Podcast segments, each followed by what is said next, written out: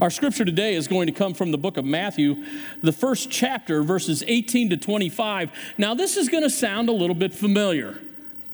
Bear with me. This is how the birth of Jesus, the Messiah, came about.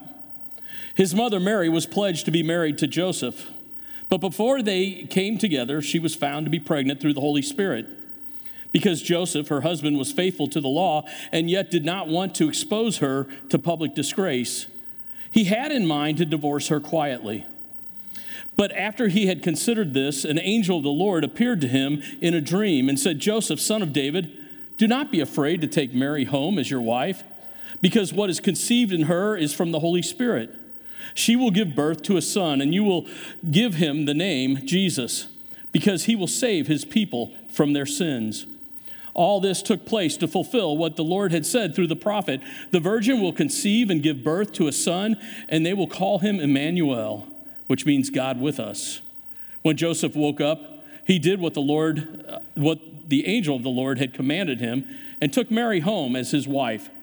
But he did not consummate their marriage until she gave birth to a son, and he gave him the name Jesus. This is the word of God for the people of God. Thanks be to God. So, again, happy Epiphany. So, um, Epiphany is, the, uh, is the, the, the day of the year that we celebrate that um, God is made known not just to the people of Israel, but to the whole world. And the representative of that whole world are the Magi, the wise men. We tend to think of them as three wise men, and, and uh, that's because of uh, a fable that came afterwards. We don't know how many there were. We come up with three because we talk about gold and frankincense and myrrh. Three gifts, three wise men. Why not? And we show that in our uh, nativity scene. We have the, and by the way, there's, there's this running kind of play joke that goes with our nativity scene. And it goes like this uh, the, the, the wise men aren't supposed to be there until today. So there's somebody in our congregation who will take them out and place them over on the side because they're not supposed to be there. Now, my argument is well, Jesus wasn't supposed to be there until December 25th and yet he's already in there. Nobody was supposed to be there until December 24th, and yet we keep him in there uh, anyway. The wise men back to the, the wise men, the, the, uh, uh, the magi, they, they represent that God does not just reveal God's self to the people of Israel, but to everyone. God's revelation of who he is in his son Jesus Christ is for everyone. And so, Epiphany, which basically means a revelation, uh, Epiphany is that season when we celebrate that God has been revealed to all. And so today I want to consider um, that God is intentional about his plan for the world, about this revelation, and about his purposes for your life. The scripture I read today, I know you were thinking, wait, we heard that about a month ago, and please tell me it's not the same sermon from a month ago. Um, but it's not. Um, we're in the midst of that sermon series his story. We're, we're kicking it off today. And, and um, it, it, there's a scripture plan to, to read scripture Monday through Friday, the New Testament, one chapter Monday through Friday. And um, if you'll read one chapter Monday through Friday, you'll finish the New Testament in a year. And so it's part of that scripture plan, and I've, I've written a book to go with it. And um, uh, but the title, his story, um, is a recognition that what we read in Scripture is not our story, it is the story of God and what God has done and what God is doing and what God yet will do. It's God's story, it's His story. And so, in that sense, though, we are invited to play a part in the ongoing story of God, to become a part of his story. So, starting this week in, in, in the book of Matthew, as we've started reading, um, and if you haven't started reading, this is a good time to get jump to jump on board and to, to, to become a part of it. Um, if you if you want, you don't have to go back and read Matthew one and through five, which we read this week already. Just pick up with Matthew six on on Monday, and, and that's fine. Um, now I'll tell you that five, six, and seven are kind of a, a story in themselves, a, a, piece of teaching of Jesus. So it doesn't hurt to go back to Matthew 5 as you read 6 and 7. You do what you need to do. But but Matthew 1, if you have your Bibles, you can turn to that. If you don't have your Bibles, you should have your Bibles. It's church. Bring them with you. But if you have them in, in, on your phone, that's good too. Uh, but in Matthew 1, we, we begin the story that God tells with this genealogy this genealogy of Jesus, what, what was, who was his father, his grandfather, his great grandfather, going on back. The genealogy of Jesus shows God's intentionality through history. God's intentional through history. Now, as you look at the genealogy, not all of them were good people. There were some bad kings in that history, some people on the wrong side of the political boundary. There was Ruth, the Moabite. The people of Israel hated the Moabites, and yet Ruth becomes King David's great grandmother. By the way, that means Jesus was of mixed blood, not 100% Jew. God has a history of using even the most unlikely people. Throughout the story of God, we find everyday, ordinary people like you and me saying yes to God and, and doing world changing things. We read in this story of uh, Mary Mary, who, who was pregnant by the Holy Spirit, an ordinary person that God used, an unlikely person. And oftentimes, messengers are sent to, by God to, to deliver a message to make it clear about God's inten- uh, intentions. And Joseph was the recipient of one of those appearances. This was way too important to put into the hands of a man with a bruised ego. So God sends the angel because guys do dumb things when our ego is injured. God, God sends the angel to Joseph, and in the dream says, Joseph, son of David, do not be afraid to take Mary as your wife because the child she is carrying is conceived by the Holy Spirit. And then in Matthew 2, the Magi, the wise men, show up. God uses all at his disposal, sometimes nature because the wise men were following a star. They saw a star, interpreted its meaning. Aren't you occasionally awestruck by nature? Haven't you traveled to places that you just think, this place just speaks to me? On Friday, we did the celebration of life for Kim Short as she passed away uh, previously. And, and, um, and, and Don and Kim would tell you that, that their place, Kim's happy place, was Estes Park, Colorado. I would say it spoke to her in some way. What is nature saying when it speaks to you? For the wise men, nature was saying, pay attention.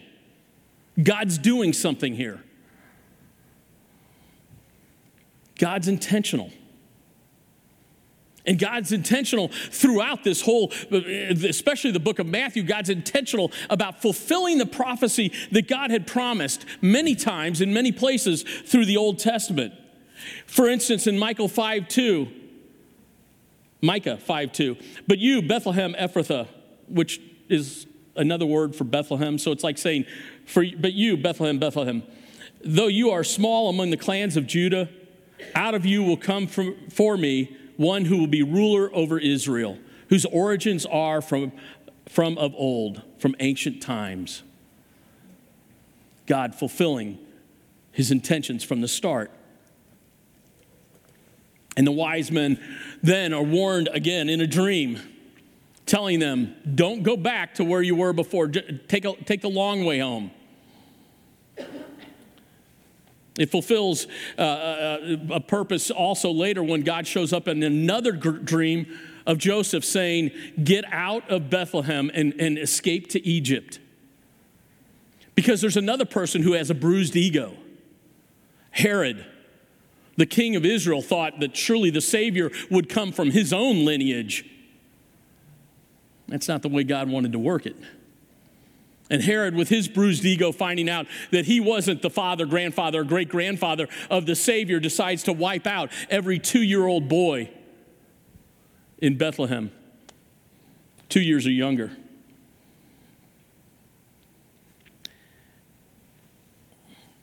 Which also fulfills a prophecy, a sad one. Verse 18 of that chapter r- repeats what is said in Jer- Jeremiah 31 15. A voice is heard in Ramah, which is another name for Bethlehem, weeping and great mourning. Rachel weeping for her children and refusing to be comforted because they are no more. Why the name Rachel? Well, Rachel's husband was Jacob. And, and when the people of Israel think of, of the, the founders of their lineage, it's Abraham, Isaac, and Jacob. And Jacob's wife, Rachel, clearly had a part in that. And where is Rachel buried? Bethlehem. That's what they're referring to when they say a voice is heard in Bethlehem, Rachel weeping for her children. In verse 23, to fulfill another prophecy, Jesus' family settles in Nazareth. And then in chapter 3, John the Baptist comes on the scene and fulfills another prophecy. And then at Jesus' baptism by John the Baptist, there's the Heavenly Father's public claiming of his son in Matthew 3:17 and a voice from heaven said this is my son whom I uh, whom I love. With him I am well pleased. Chapter 4 then begins with the temptation of Christ by the devil and I'm not going to get into a depth about it, but it marks a change in perspective of the way that Matthew tells the story of Jesus. Now we see Jesus using scripture not for the fulfillment of prophecy, but using it from the perspective of the fulfillment of purpose. And all of this points to God's intentionality. God had this planned all along. God's at work in these details. But also to recognize that God has an intention for your life, a purpose for your life, a purpose will, which will continue His story, a purpose planned from the beginning. Now, I've talked about this before, and I'm going to repeat it uh, because I do think it bears repeating. Um, what do I mean by God has a purpose for your life or a plan for your life? They aren't the same thing. Let's talk about plan versus purpose. And this is usually how I present it. In a, in a, plan, you know, when you build a building, a contractor has a set of plans. A carpenter is given those plans and said, let's build this house. And the carpenter doesn't say, I think that bathroom would be better over there. No, they build it according to the plans. There's a specific way that it's supposed to be done. You don't get to make choices, it must be built according to the plan. And by the way, I don't believe this is the way it works. If you ever hear me say God's plan, hear me saying that from the sense of purpose. It's just a, a, slip of my tongue when I say it. Purpose, on the other hand, is more like an acorn. An acorn has the, the, the grand purpose of becoming a, an oak tree but sometimes it fulfills its purpose by becoming squirrel food. It also could become a home for larvae that grow in them to later hatch. The oil from acorns can be used for massage oil. An acorn can be used for flour, for bread, and the list goes on. The point is that while an acorn's principal purpose is to become an oak, it has many other uses, and you can't say that it failed to live up to God's plan for the acorn if it fulfills one of those other purposes. So there's a difference between purpose and plan. Now, some would disagree with me theologically, and let me illustrate there. If you imagine a, a, spectrum, that on, on one end, there are the people that say that this is all quite accidental. Uh, this, this big bang thing happened and, and then the earth formed and, and life grew out of the primordial ooze and, and, and then suddenly that all evolved into and it's just completely accidental. And you live and you die and you're worm food. That life is hopeless. The other side of that spectrum would be to say that, that God foreordained everything that is happening to you and everything that you're going through is just going through the motions like a marionette on a string. And if your life sucks, God meant it that way, so suck it up, little camper, and keep going. But what if there's an alternative? What if there's some place in the middle of that spectrum? God's intention coupled with your decision making. God has uh, decided to allow you to become a part of writing his story. Imagine that. The idea here is that, that we don't have some undetermined life like the scientific worm food, and, and we don't have some pre planned, pre programmed life from which we cannot veer. God has purpose for your life. That purpose has everything to do with His story the story he's writing. And God's intentional about preparing the way for that purpose to be achieved by you. God's been at work through history to make it possible. God's been paving the way by clearing all forms of evil roadblocks. Not because you have a specific plan, but you have a purpose. So this requires intentionality on your part. In, in, in, Psalm 27 14, I think the King James Version gets it right. I don't say that often. I just said that a few weeks ago. And, and I don't say it often that the King James gets it right, but I think it gets it right here. It, it says, Wait on the Lord, be of good courage, and he shall strengthen thine heart. Wait, I say, on the Lord. Wait on the Lord. It doesn't say wait for the Lord. Those are two different things. You've been to a restaurant where at times you have to wait on the waiter to come to you. You've wondered who was waiting on whom. Well, this, this, this scripture is about, about an active waiting. You don't want your, your waiter to come by every two minutes and ask if everything's okay. But the word wait on is translated from a word that means lie in wait like somebody ready to spring when the timing is right.